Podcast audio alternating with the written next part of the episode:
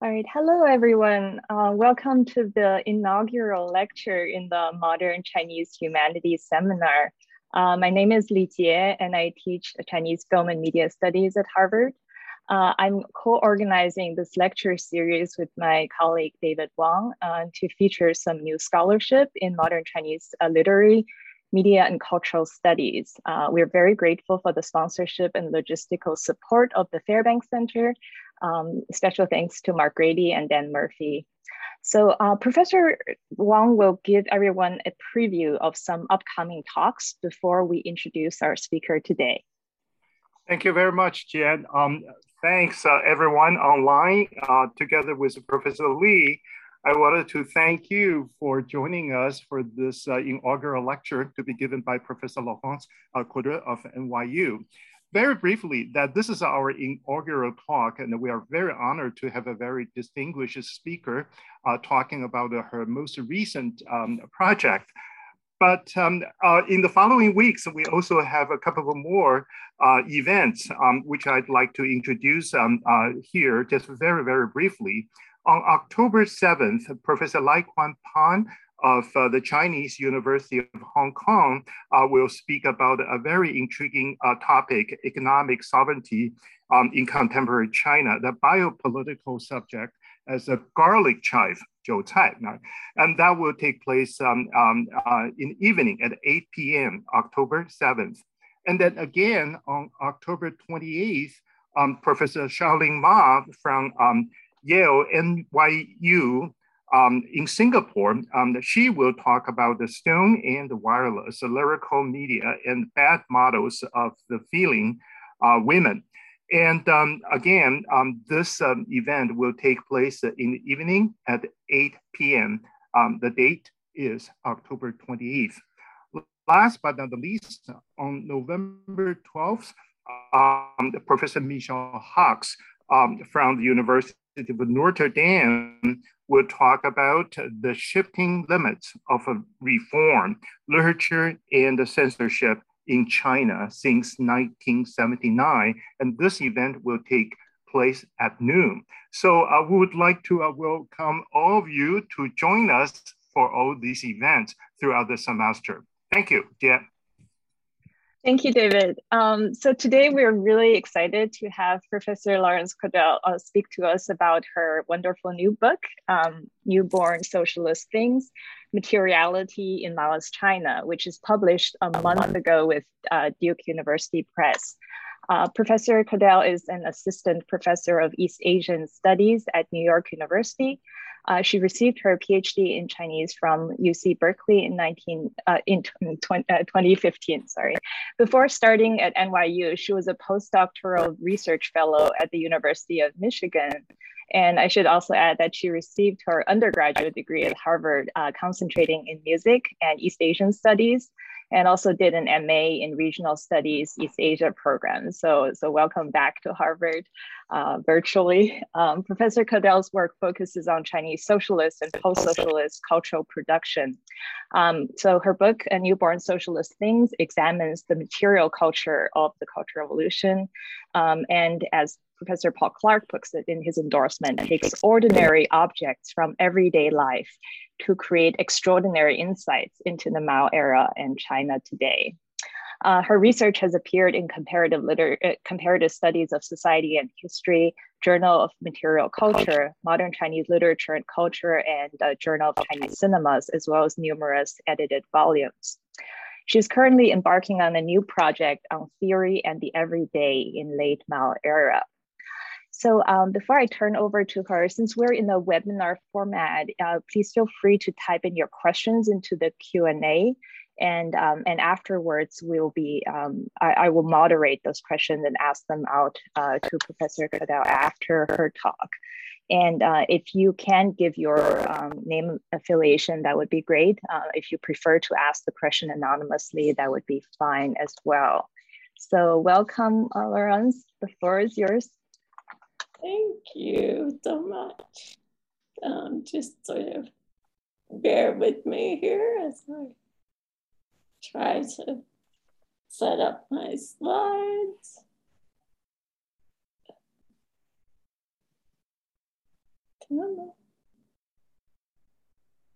the joys of technology. There we go. I think we're good. Yes. Um, so, hello, everyone, uh, wherever you may be. Uh, thank you for joining us. Um, my huge thanks to um, Professor Wang, who will always be Professor Wang, um, and Jia uh, for uh, inviting me um, to do this today. As Jia mentioned, this is a little bit of a homecoming, um, at least virtual, uh, virtually speaking. Um, not only, in fact, because of the six years um, I spent at Tutiv um, and CGIS, uh, but also because um, care of Professor Wang, I spent uh, a semester doing dissertation research um, in Harvard and library, um, and that research formed the basis of um, the work I'll be talking about um, today. So there is a, a certain full circle quality to this, um, and I'm indebted to uh, both of you um, for having me back um, again to sort of uh, kick off um, the academic year.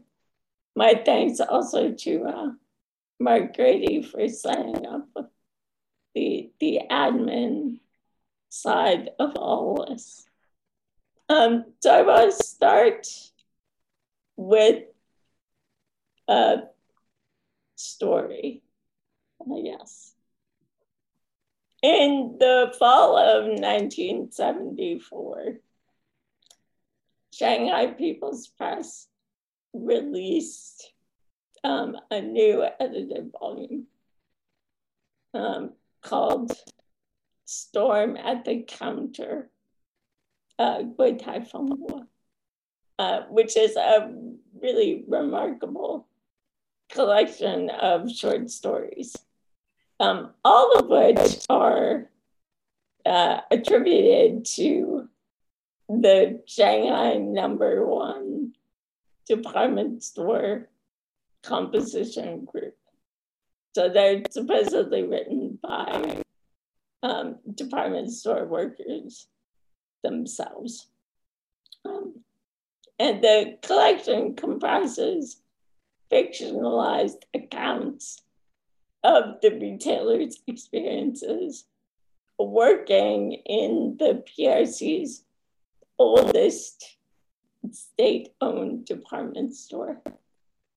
Um, and the ardent spirit of service encapsulated in these stories um, is closely tied to the contemporaneous expansion of the store's purview, uh, which included not only selling goods, but also repairing, replacing, renting, and recycling them.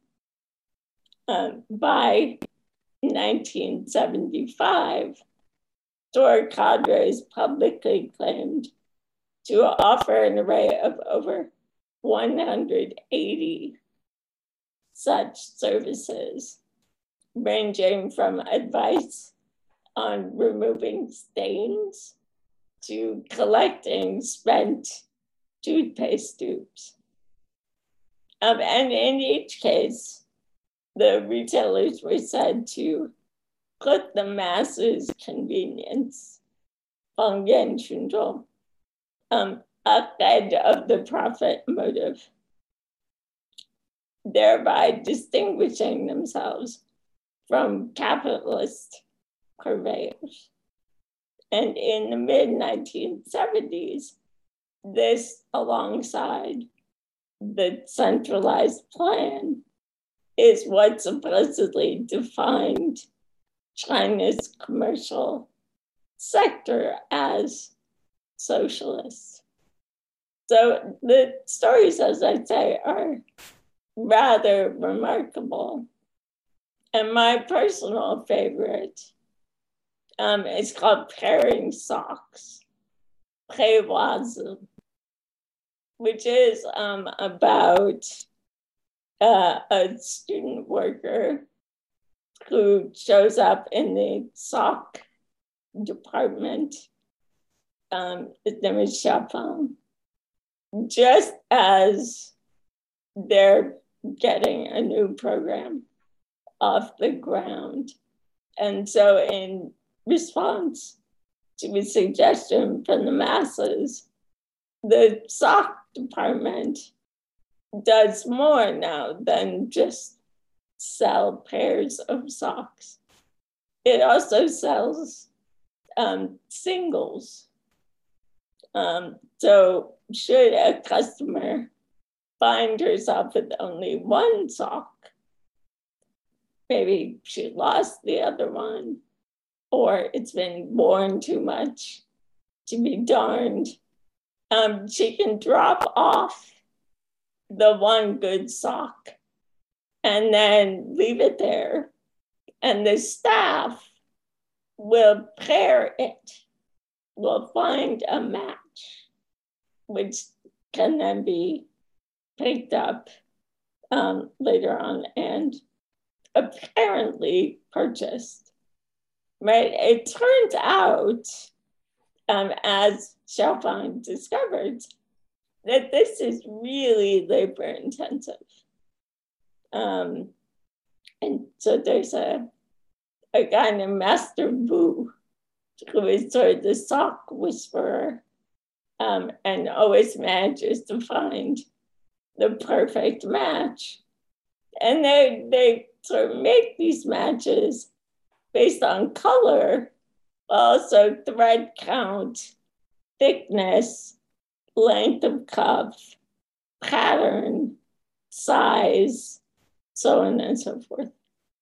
So, should the store's own stock not yield a match, they're even called upon to go to the factories to try to find a remnant. Um, and so Xiaofang realizes how wonderful this is, learns to take it seriously, um, yada, yada, yada. Um, and in so doing, learns about um, the proletarian workers making the socks and of course the clientele that he's serving. Now, all of these um, services, if my slide will change here, um, including the soft pairing, were promoted as newborn socialist things. As um, and so what I want to talk about today in discussing my work um, in my recent book is really what does that mean to call something a newborn thing? Uh, what did it mean at the time? how should we understand that?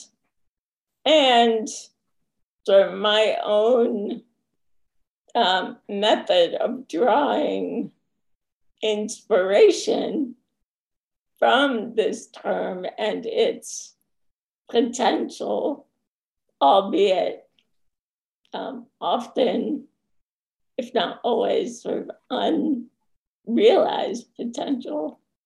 Um, but nonetheless, what I see as um, an interesting bid for something new. And the inspiration that I've drawn from that, both in terms of um, an analysis of the material culture of the Cultural Revolution and um, methodology uh, for dealing with material culture um, writ large. Um, so this is my shameless plug um, slide available now. Purchase your own copy.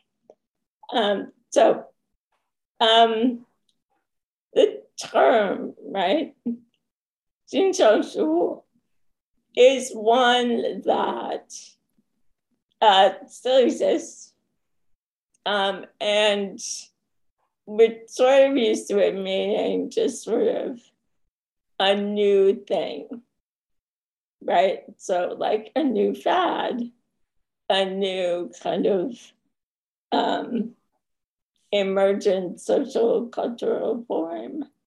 But it can really be a flash in the pan. Right, and does not necessarily have um, great uh, cultural significance in a long lasting sense or kind of broader ideological weight. So, one of the things that I tried to do is examine what the term, as a technical term, first in the 1950s, uh, meant um, and what the consequences of that term in its technical senses were. Um, so this is a 1959 article, 新城 Ke um, from Guangming Daily by a party theorist, Sun Dingguo. Um, and it really encapsulates uh, the basic uh, defining qualities of what makes something a newborn socialist thing. Being new in and of itself is insufficient. Um, instead, Sun sets up basically a four part test, right? So they have to struggle douzheng against old things, um, right? So, so there's some kind of contradiction, struggle, battle going on. I'll talk more about that in a second. They have to forge their own new path. So they have to actually be new, um, right? And they have to uh, break new ground, essentially.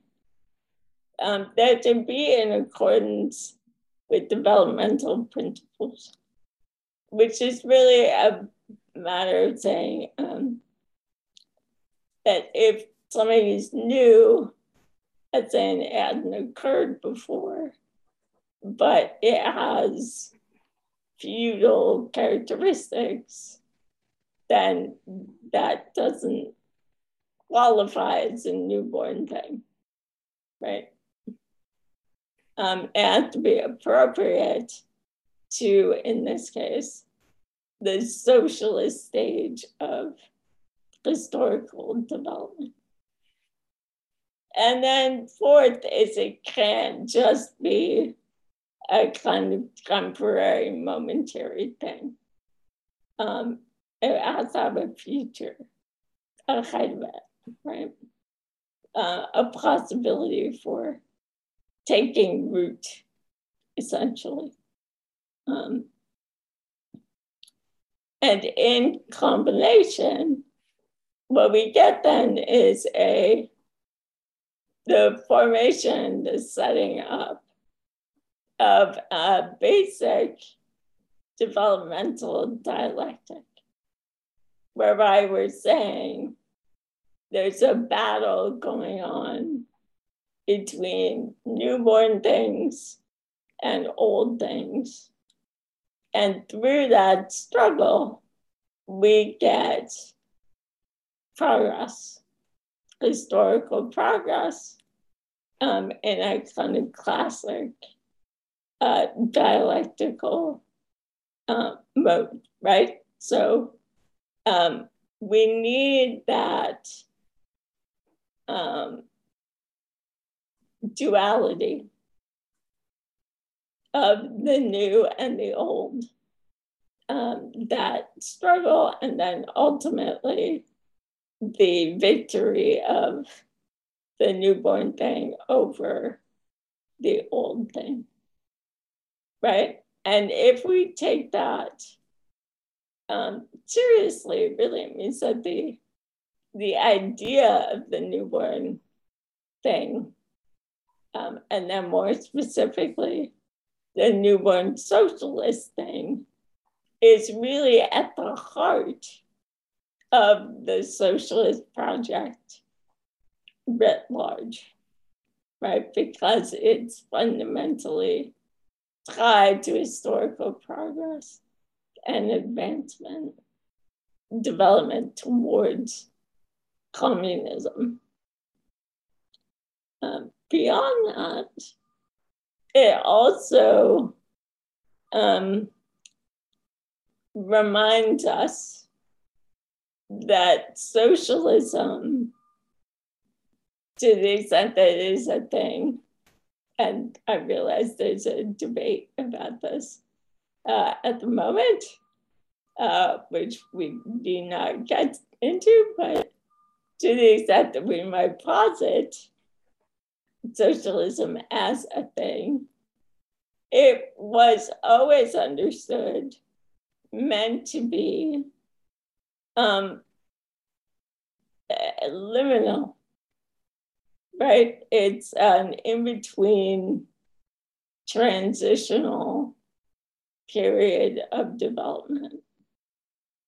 Um, and it was a transitional period that was defined, um, defined at least in part by the juxtaposition of these newborn things that herald the communist future in the present and the survival of these sort of retrograde elements from the past, the old things, right?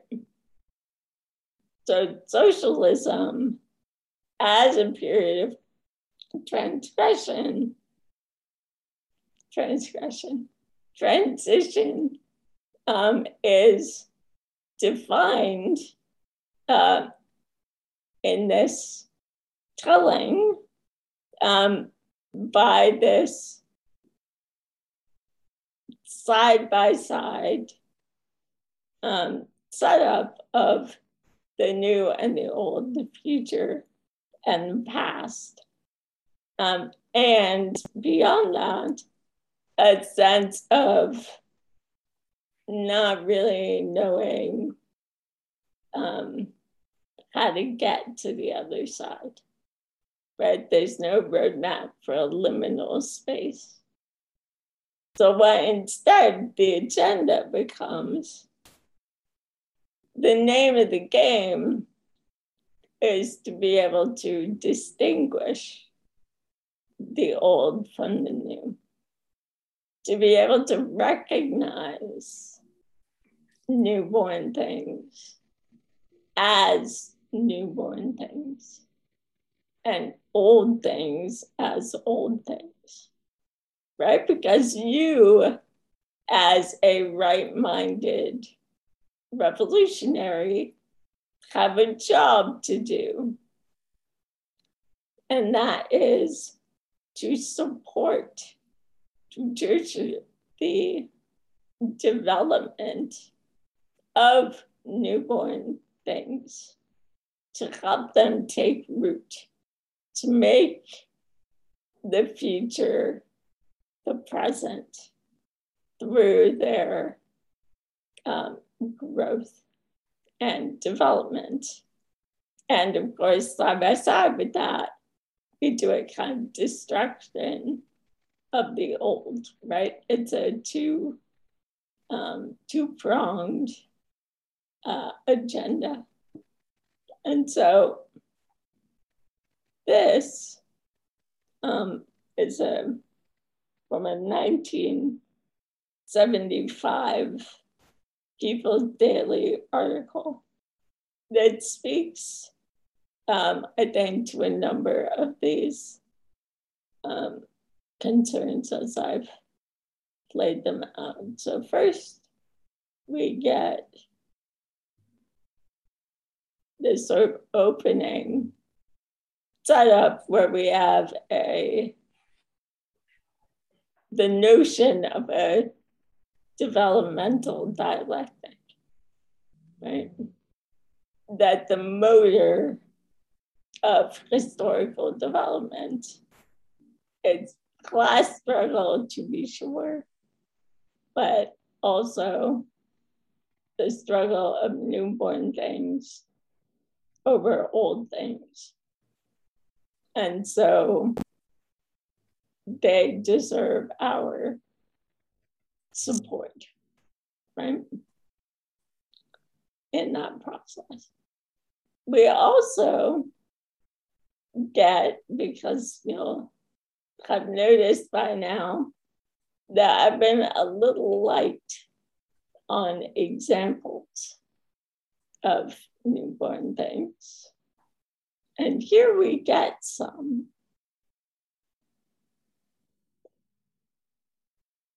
right? Cadres, workers, soldiers, peasants, students, and merchants taking the May 7 road.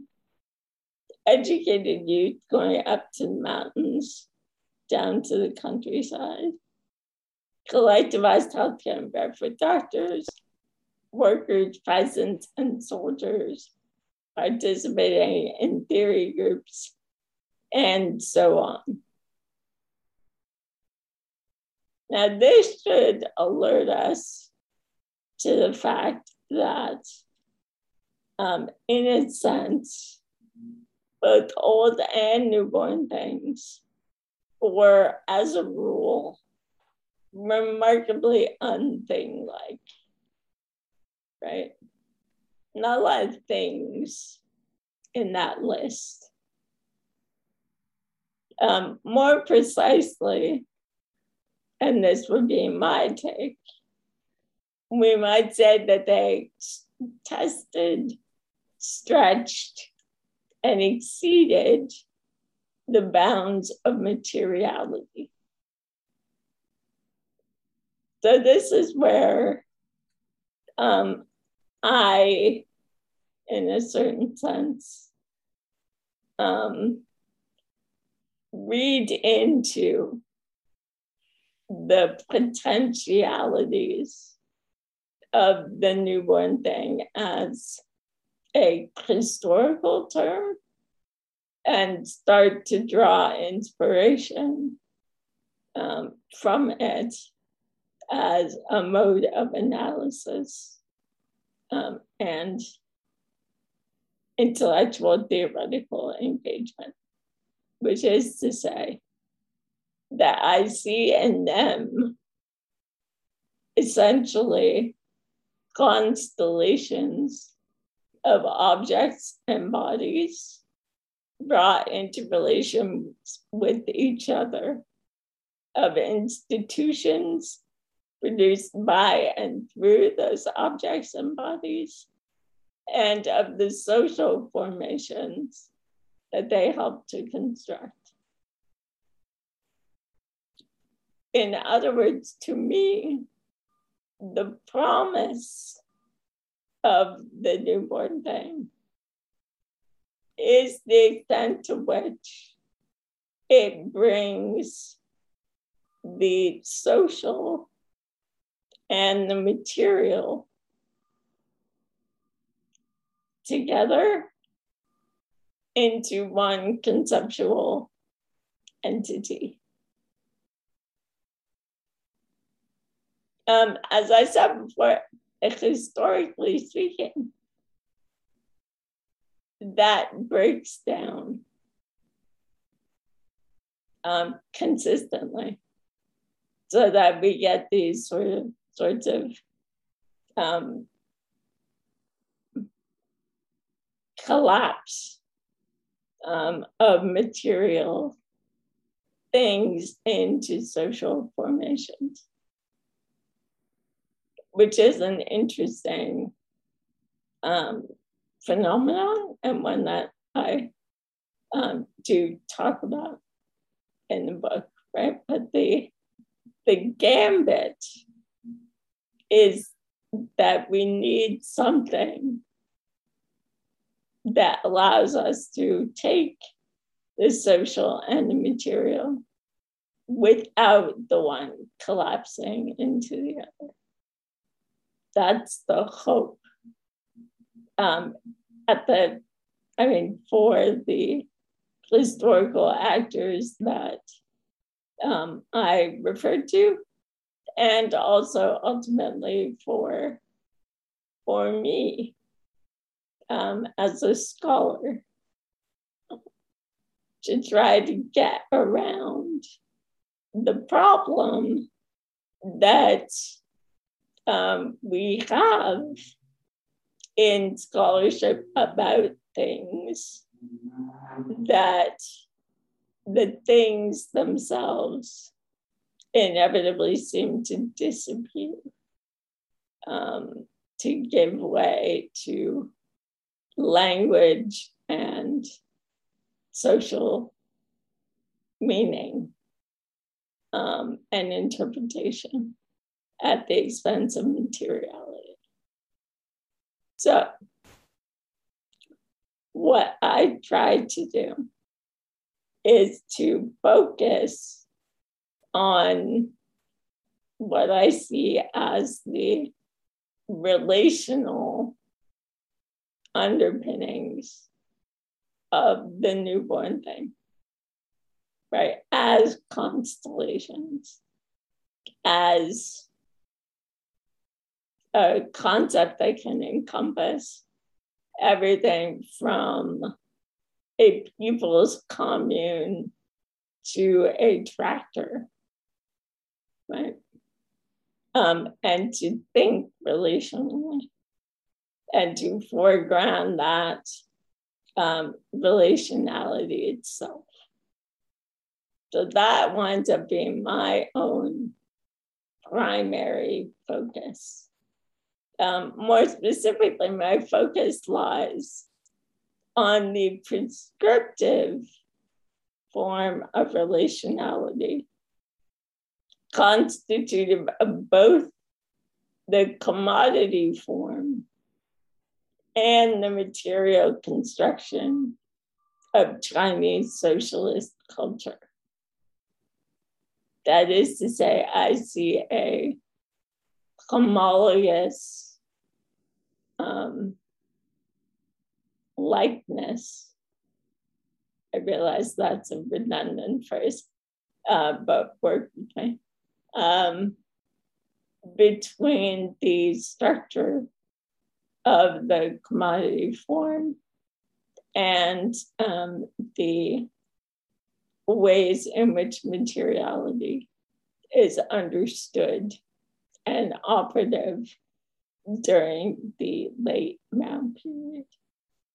Um, I talk about this form of relationality in terms of mediation which I realize is a word that Jer has a lot to say about as well. So we're in good company um, as a sort of keyword.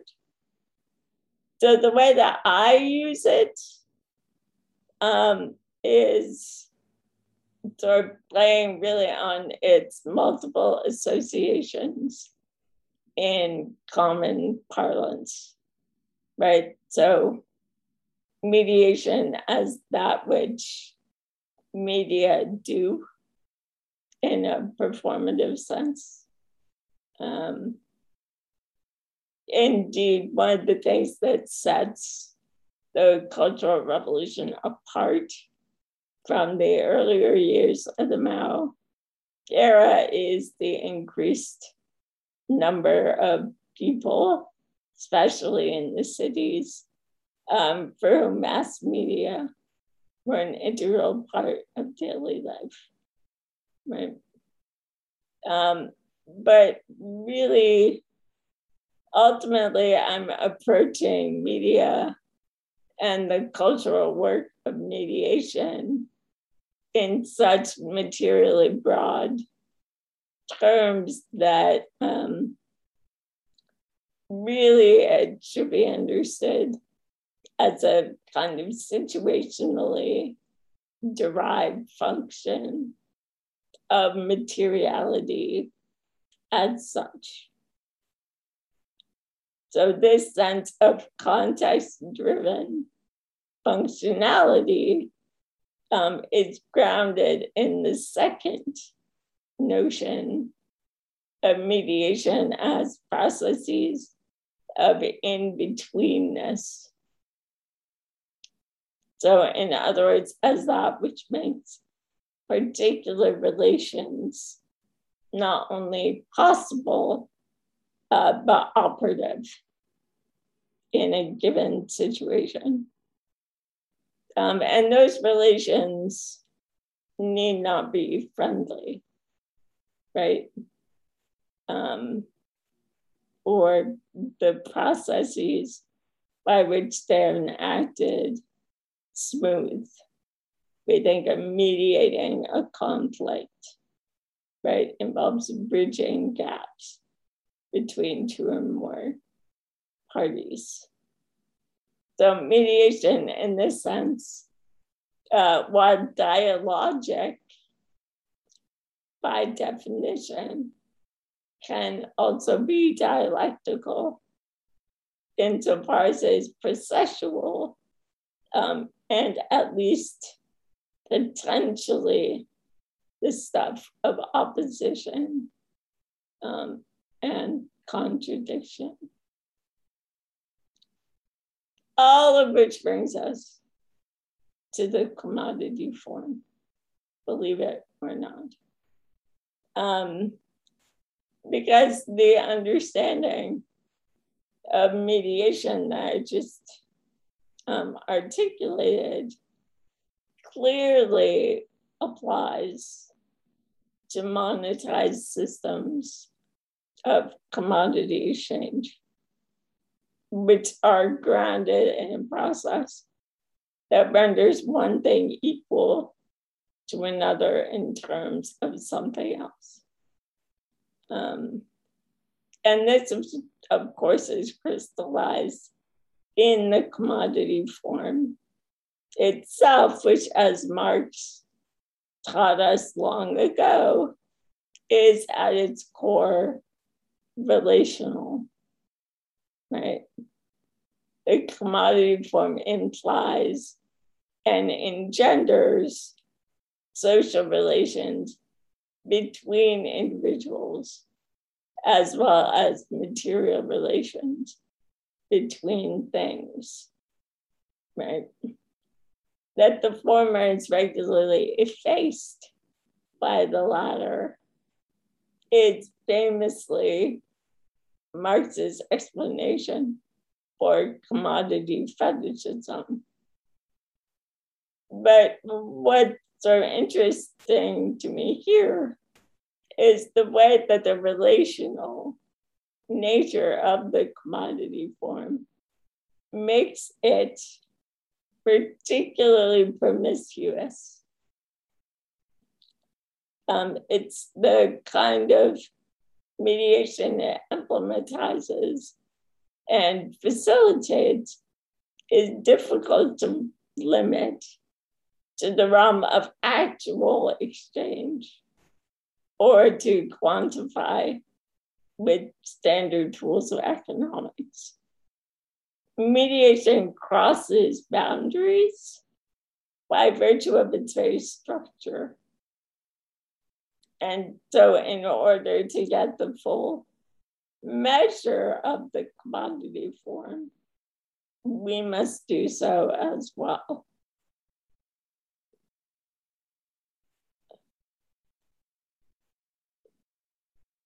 Um, so, if this discussion of mediation and the commodity form smacks of um, a historical or universalist abstract abstraction. Um, I guess uh, there are two things that I would say to that. Um, so the first is my sort of newborn socialist thing, gambit, I guess, is to um, ground um, these questions of mediation in culturally and historically specific articulations um, of a particular kind of relationality in the Cultural Revolution. So that remarking on the promiscuity of the commodity form is a condition of possibility for my work, not its endpoint, right? But doing that um, is nonetheless um, a kind of historiographic high stakes endeavor just because of what we have come to think we know um, about this period. Right. Um, and so that's the first thing I would say um, is that we or I at least am um, very much focused on um, culturally and historically specific material articulations of this relationality. Um, the second thing that I would say is that the commodity the notion of the commodity, and specifically the commodity form, à la Marx, is in circulation um, during the period that I'm talking about. So when I refer to throughout the book commodities, shangpin, I am using it as a historical term. Um, and so when I get pushback saying, oh, what are you talking about? The logic of the commodity form for. There are no commodities in China before 1978 um, this is the part where we go, no, um, right? That's just not true. Um, on the one hand, and on the other, there is a huge amount of consternation throughout the Mao period about the continued existence of commodities. Um, the fact that they're still there is something worthy of discussion.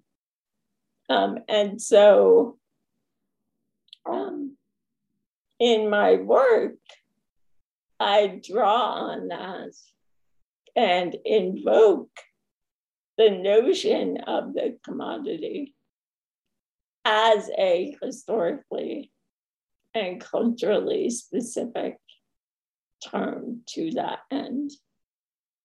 Um, and so, what that means then, as I'm drawing to a close, I promise, um, is um, well, ultimately, it should, I think, reorient us to rethink what we think we know about Chinese socialism, commodities, um, and the way they continue to inform and resonate through the interactions of media, people, and things. So, at a time when commodities were regarded with suspicion as threats to the socialist enterprise, how and to what extent did the workings of the highly saturated cultural revolution media environment nonetheless activate and engage the unsettling potential of the commodity form. How did the constituent parts of this increasingly omnipresent media environment, LPs, radio broadcasts, films, lantern slides, newspapers, magazines, comic books, posters, paper cuts, porcelain figurines, wallets, product packaging, ornamented mirrors, household appliances, and human bodies, just to name a few, themselves participate in that process. And to what extent do they bear the imprint of that participation? And finally, how might that impact the way we understand these media objects and their role in the construction of Chinese socialism then and now? Those are sort of the questions that I lay out at the beginning of my book. I don't think I answered them all, but that's of the setup. Um, six chapters where I talk about sound and space, um, department stores, um, and retail, customer service, um, display, so uh, department store windows and porcelain figurines, um, political economic theory and textbooks, um, amateur performance, uh, and mirrors are the kind of central topics that I explore through this framework, such as it is, that I've um, elucidated here in an effort to answer those questions. So, with that, I will end here. Thank you very much. Well, thank you very much. Um, I think as as questions are Q and A's are coming in, um, if I may take the privilege of uh, being a panelist to actually there, I, have been reading your book with great fascination, and uh, and your talk has so far focused mostly on the theoretical interventions, which really uh, are helping me rethink materiality, commodity, and all these really important keywords um, in the in the Mao era.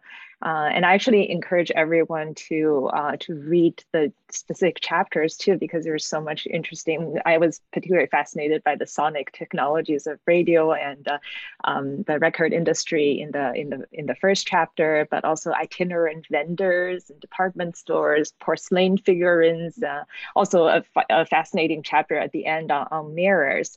Um, I, I was wondering if I could ask you a question about your cover the the cover of your book because I um, think it it it really highlights materiality in a way, but maybe materiality that we don't see. But I, I don't know if you could comment a little bit on it, maybe in relationship to something else, because um, one thing um, you mentioned toward the end of your talk is that your book focuses also on the materiality of the media environment um, in, in the Cultural Revolution, and a lot of the chapters do deal with this.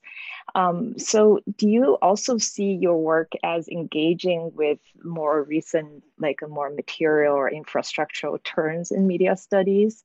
Um, I, I, was quite curious also because I, I happen to be reading this book by your colleague, um, Undersea Network, um, uh, and also has cables on the or wires on the cover um, and and I, I was wondering to what extent you know materiality of media objects themselves is important to your work or how, how do you see your relationship to this um, body of new scholarship outside yeah. of china studies i guess i'd say i'm all over the place as is consistent with everything else that i've talked about today um, so the cover um, I didn't want um, anything with Mao on it.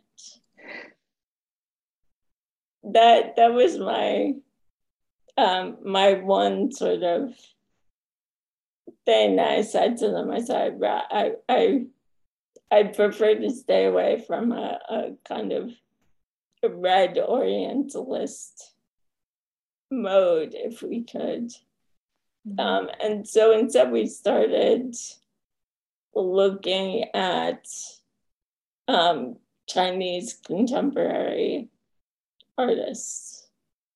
Um, and this was sort of presented to me as an option. And if you look at the objects, they're they're not particularly quote unquote Chinese in this kind of big ball of twine, um, which I, I, really like actually because um, because I think I do um, aspire to speak to people outside of Chinese studies. Um, and so that kind of um, unsiloed aspect to it was really appealing to me.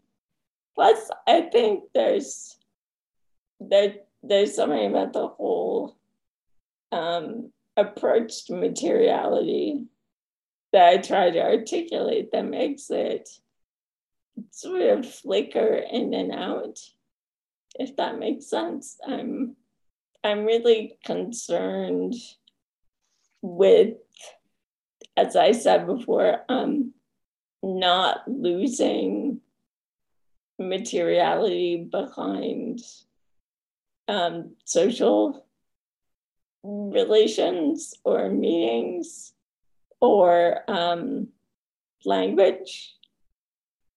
So I try instead to sort of go back and forth between object readings and sort of all this other stuff. Um, and so there's something that I really liked about just like a big mess, you know, of just stuff um, that really appeals to me. Um, yeah, I, I think you know, thing theory was sort of um, a, a, an important vector for me that informed me. Um, so Elaine Freedgood, who's here at NYU, has done uh, work on materiality in like uh, Victorian novels. Um, and so that was uh, formative in terms of trying to articulate the problem of language and things for me. Um, yeah, I, I, that's not really an answer to your question, um, but I'm, I'm familiarizing myself with some of these other um, fields. I think the case of China really adds something very different as well, and uh, and I, uh, yeah, so I look forward to how seeing how your book engages with that. I, I see there are some questions actually coming into the Q and A. Should we uh, yeah, maybe sure. uh, take some of that. So the first question comes from Yijiao Guo from Hong Kong University of Science and Technology. Thank you so very much, Professor Coderre, for your excellent presentation. If I understand it correctly, the project of newborn socialist things was primarily initiated and led by the party or other institutions. So I wonder if the mass created their own newborn things or refashioned their bodies into something different from the officially designated models as a revered uh, or counter mediation in the Cultural Revolution? Yeah, that's an interesting question. I think I would say if you look at the kind of the Red Guard Xiaobao, um, they're full of um, examples of sort of touting particular practices that they've sort of come up with as newborn socialist things um, and declaring um, sort of victory over the you know sijiu that they're um, destroying. Um, so I think there's a way that the the term as a kind of status afforded certain behaviors um, and social formations um, circulates beyond the party's immediate control, um, which is sort of typical of these things um, because it's really about sort of um,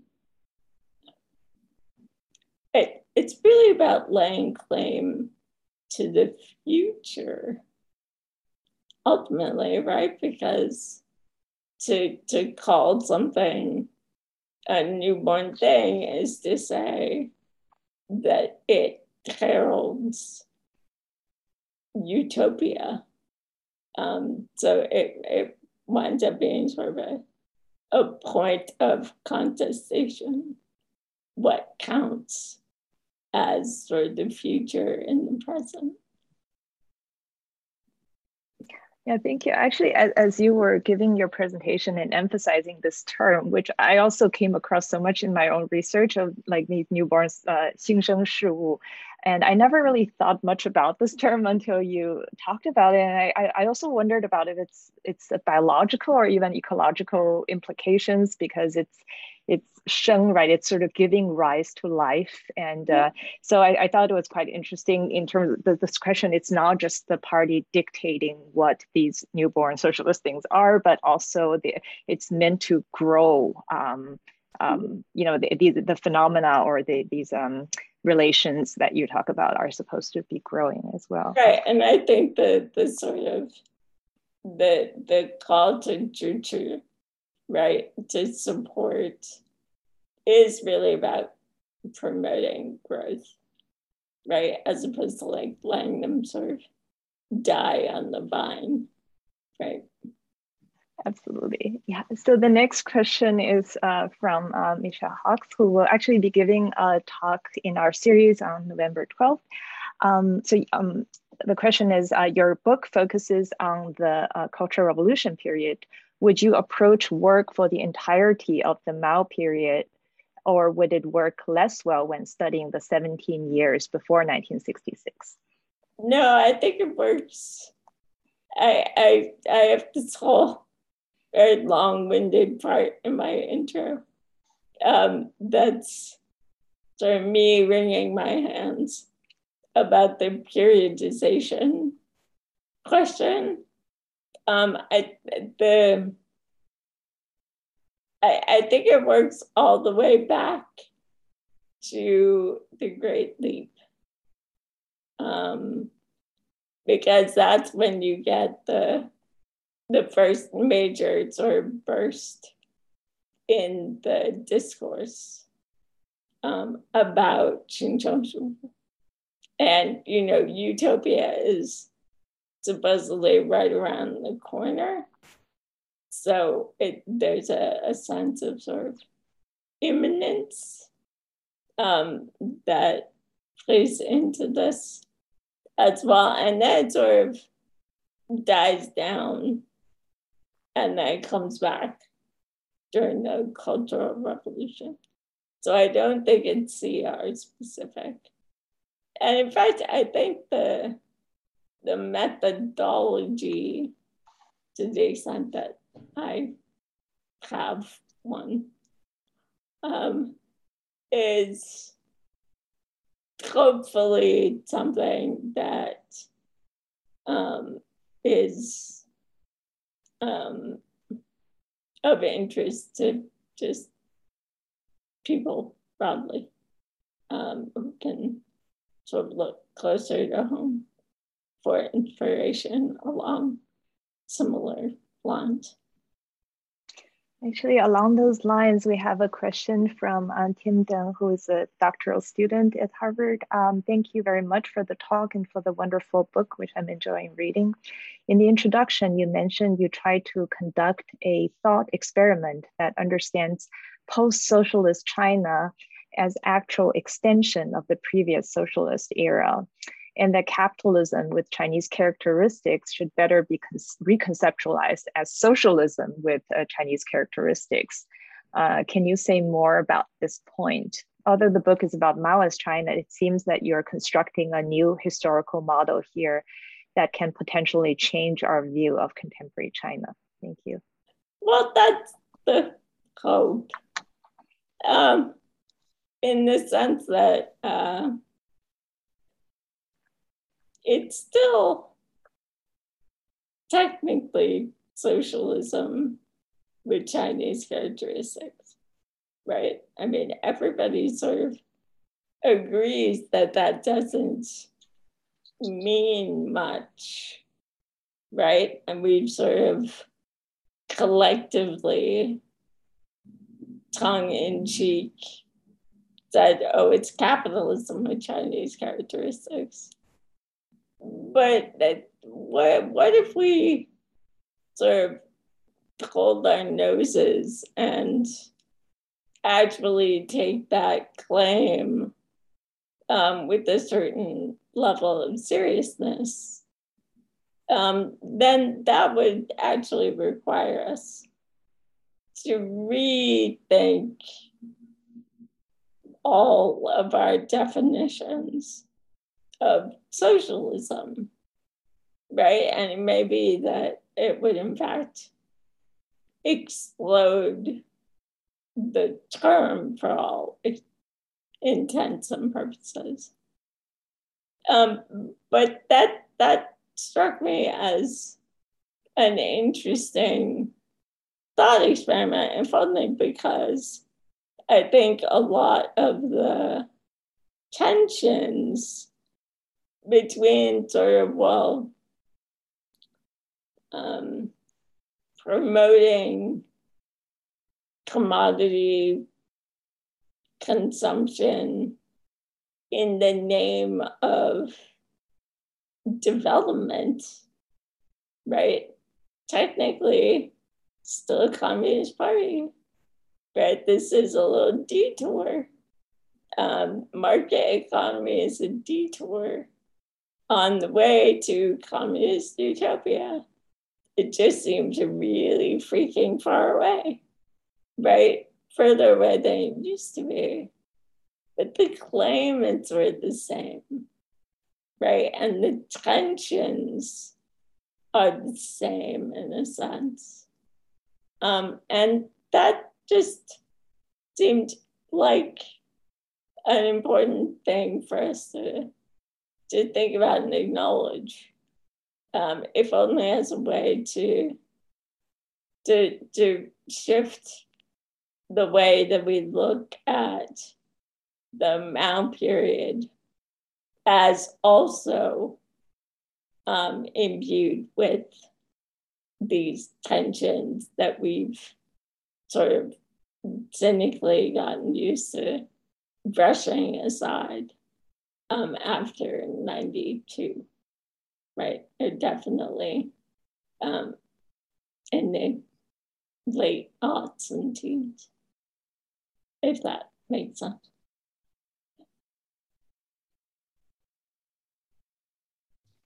Sorry, I forgot to mute unmute myself. So um, uh, the next question um, from Tom Gold: uh, Do you discuss kitsch? A lot of the things from this period, including things displayed in your office, border on kitsch, in my view. Thank you for noticing. Um, do I have thoughts on kitsch? I have many thoughts on kitsch.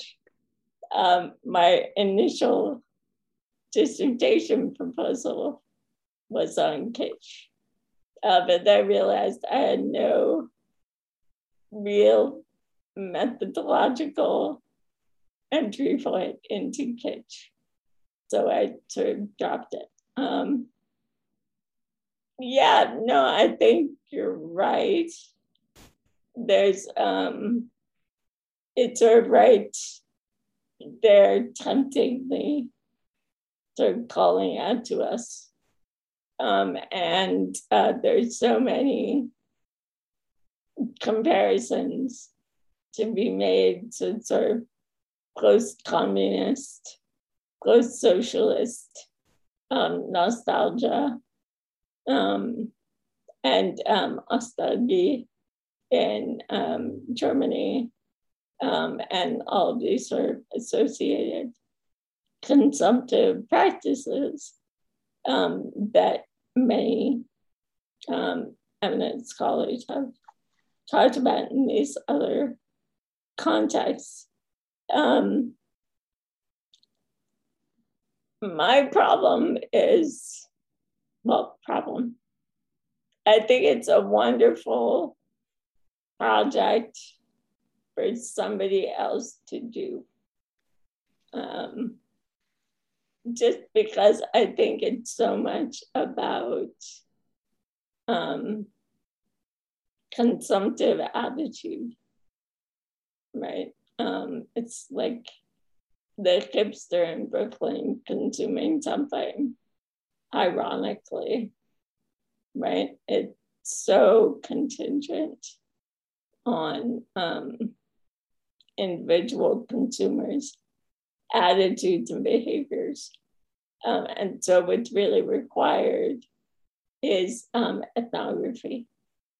So, what's really required is what Jed does, um, and not what I do.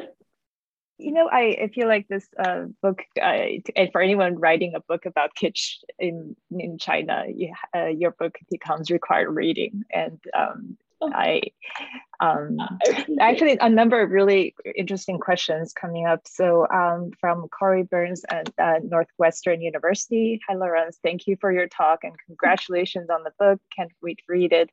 I really appreciate your relational approach to objects, commodities. At the same time, I wonder about how specific objects or categories of objects might have escaped a dialectical or relational understanding. I'm thinking about objects that might have special kinds of auras by virtue of their rarity, newness, or association with power. Objects, in other words, that exceeded their materiality. So the obvious examples are maybe too obvious and we don't have to talk about out, but it's easy to imagine commodities signifying differently in different places. For example, a newborn socialist thing born uh, sold in a Shanghai department store might have felt, looked, or signified very differently for a rural rather than urban subject.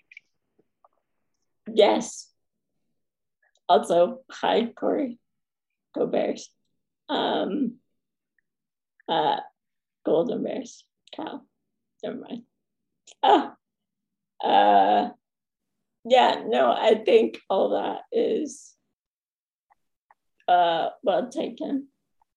Um, and I do try to leave room for that um, in the sense that um, I um, can't, I am keenly aware that I cannot um, to recreate the full pantheon of relations, right?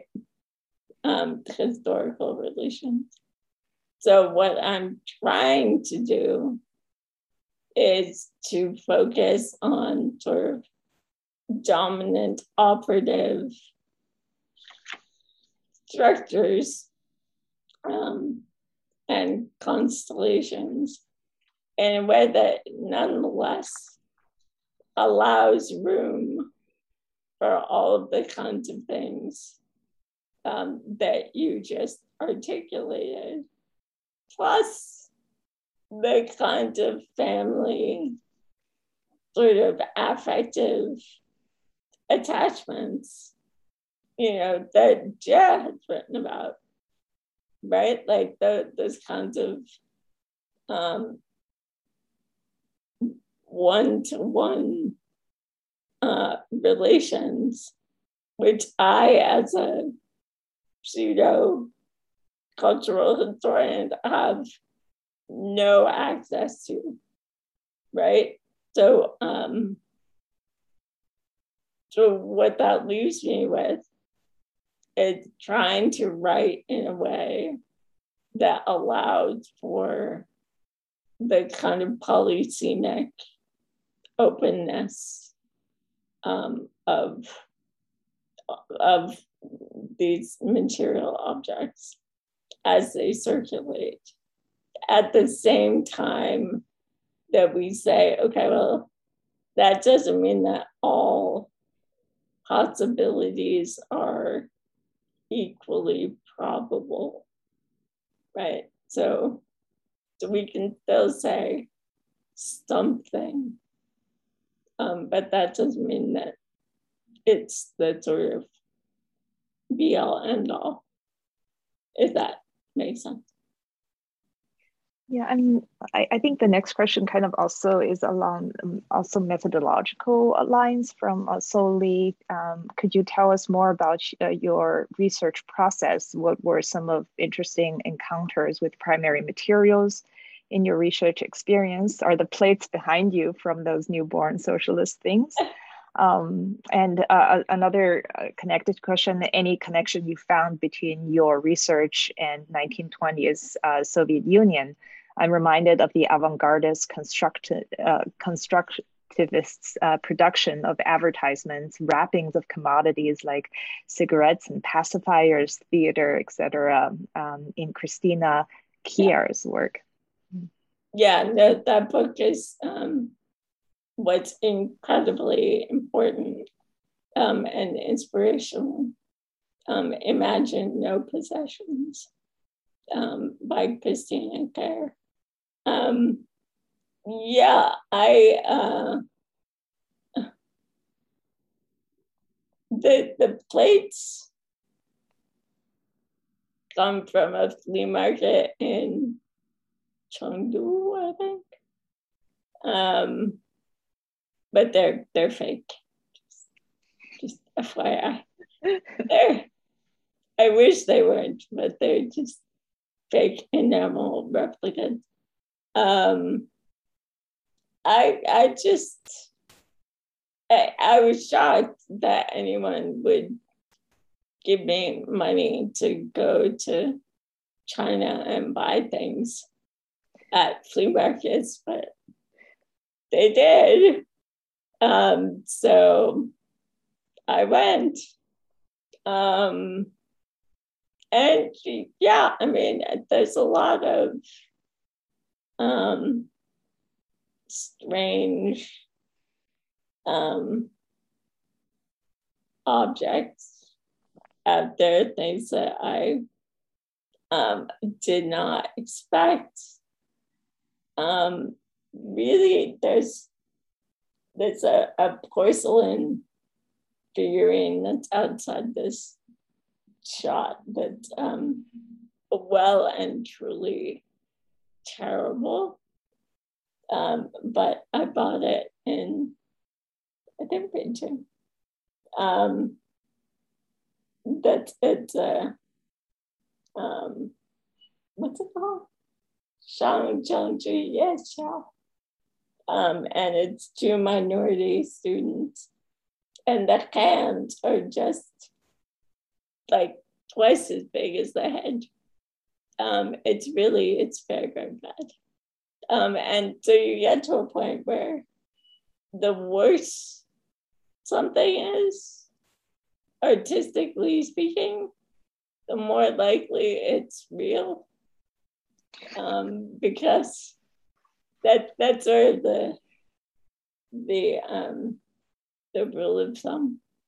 Um, because supposedly uh, amateurs were the ones um, making this stuff. Um, but uh, I don't know. Do I have any funny stories? Not really. I mean, that I I ate in a restaurant and there was, you know, like a little canteen, and there was a poster on the wall, and that changed my entire um, research trajectory um, because I had never seen it before, and it brought together um, porcelain in a display um, array. Um, and so if I had had my noodles in the other stall across the street, I might not have written this book. Um, you know, things like that. Um, I don't know. Now I'm sort of blathering away. But I, I do think one of the things that um, became clear is that there's not a lot of expertise in this particular area um, in so classically classic institutions um, in like the West. Um, so, because these objects aren't collected for major museums, again, outside China, Jack can tell us all about museum practices or lack thereof um, in the PRC. But the kind of curatorial apparatuses that we as scholars um, draw on um, just to learn basic information about objects, um, how many were produced, when, um, what were the different production lines. Um, it, it's hard to find. So people who have done that work, um, you sort of have to go on the ground. That the people who are doing the appraising um, and buying and selling because they have to figure out how much something is worth. And that means knowing how many there are out there of something. It means being able to figure out something is real or fake. Um, and that kind of connoisseurship is something that you have to kind of get in the the collecting sort of networks and communities um, in in the PhD that was only way that I can sort of get into that realm. Um, do, do you want to address the uh, the Soviet Union comparison as well, or? Oh, um, sorry. Yeah. Uh, it works and it doesn't. Um, it, it, to my knowledge, there's no real comparable sort of constructivist style push to um, come up with a, a new aesthetics of the socialist commodity. But um, the point that I try to make in my book is that the kind of tensions that Christina Kiaer talks about, um, right? The, question of how can the revolution coexist with the commodity? Um, that tension is sort of the tension. It's not just a constructivist um, question, right? I mean, for the constructivists, they're trying to kind of massage that contradiction through aesthetics. Um, but um, other people are trying to deal with it um, in different ways. So the political economists, for example, have to try to figure out how to justify, um, how to explain the persistence of commodities, which they call commodities, um, after um, the means of production are no longer in private hands. Right? Like that's a doozy.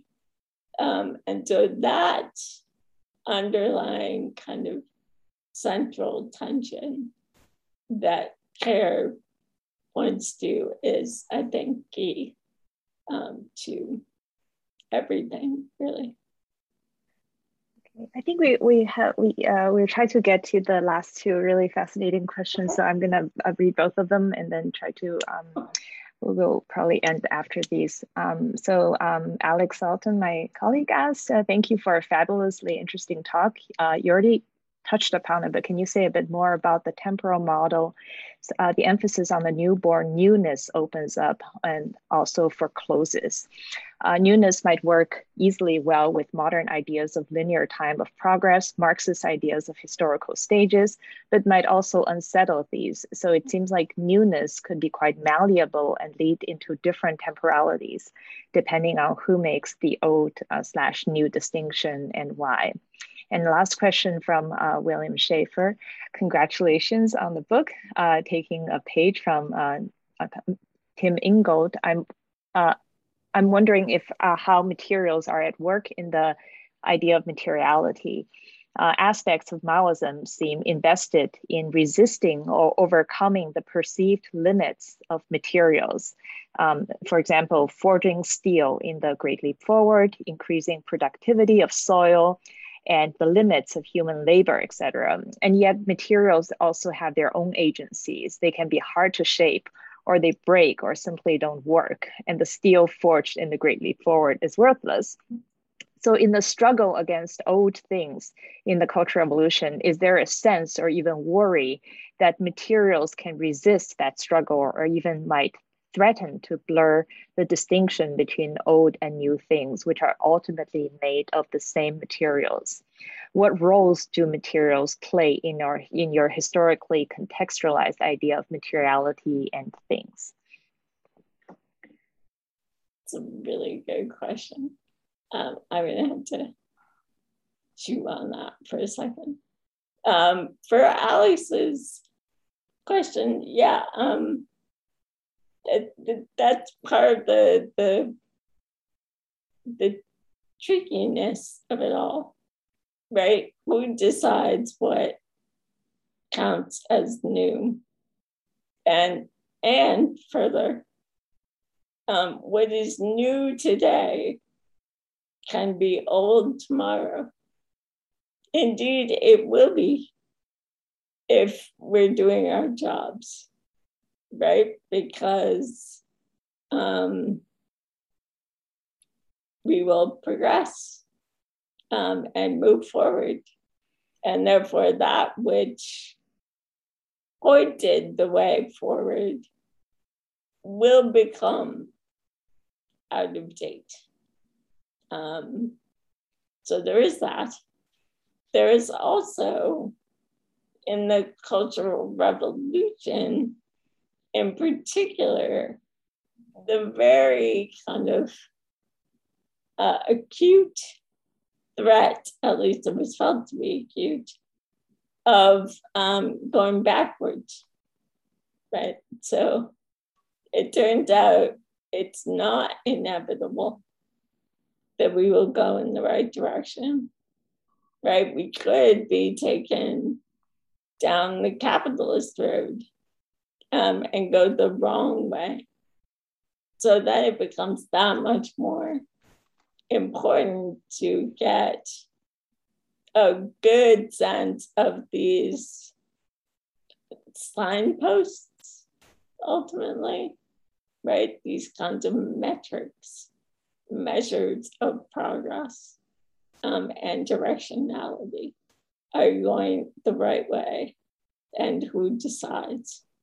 Um, and yeah, a kind of best best before date to these um, newborn things for sure. Um, William, excellent question. I guess I would say the closest I come is in my discussion of porcelain. Um, because there, I think there is really um, a wrestling with the meaning of a material um, and a kind of effort to proletarianize porcelain through um, a change in its uh, production through the creation of these big semi mechanized uh, factories and assembly lines that somehow make it more acceptable as a material. I also talk about bodies as material for molding um, in a way that uses porcelain as a metaphor. So, in that sense, I talk about um, materials um, and the materiality of materials. But I, I think you're right. I mean, the, the, the question of sort of stuff not acting the way you wanted to is like totally part of the story here, right? That like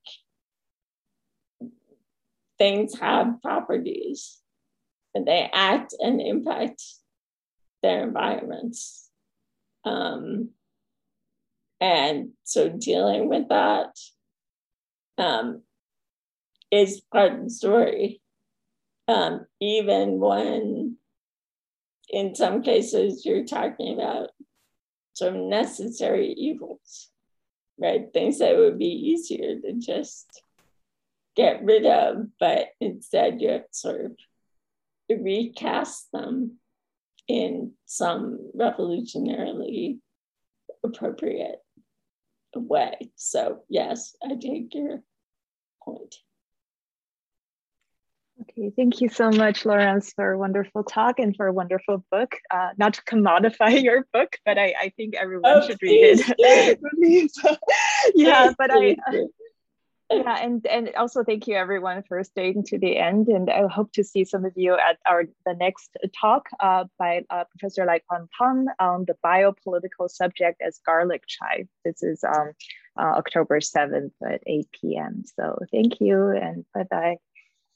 Thank you, everyone. Thanks.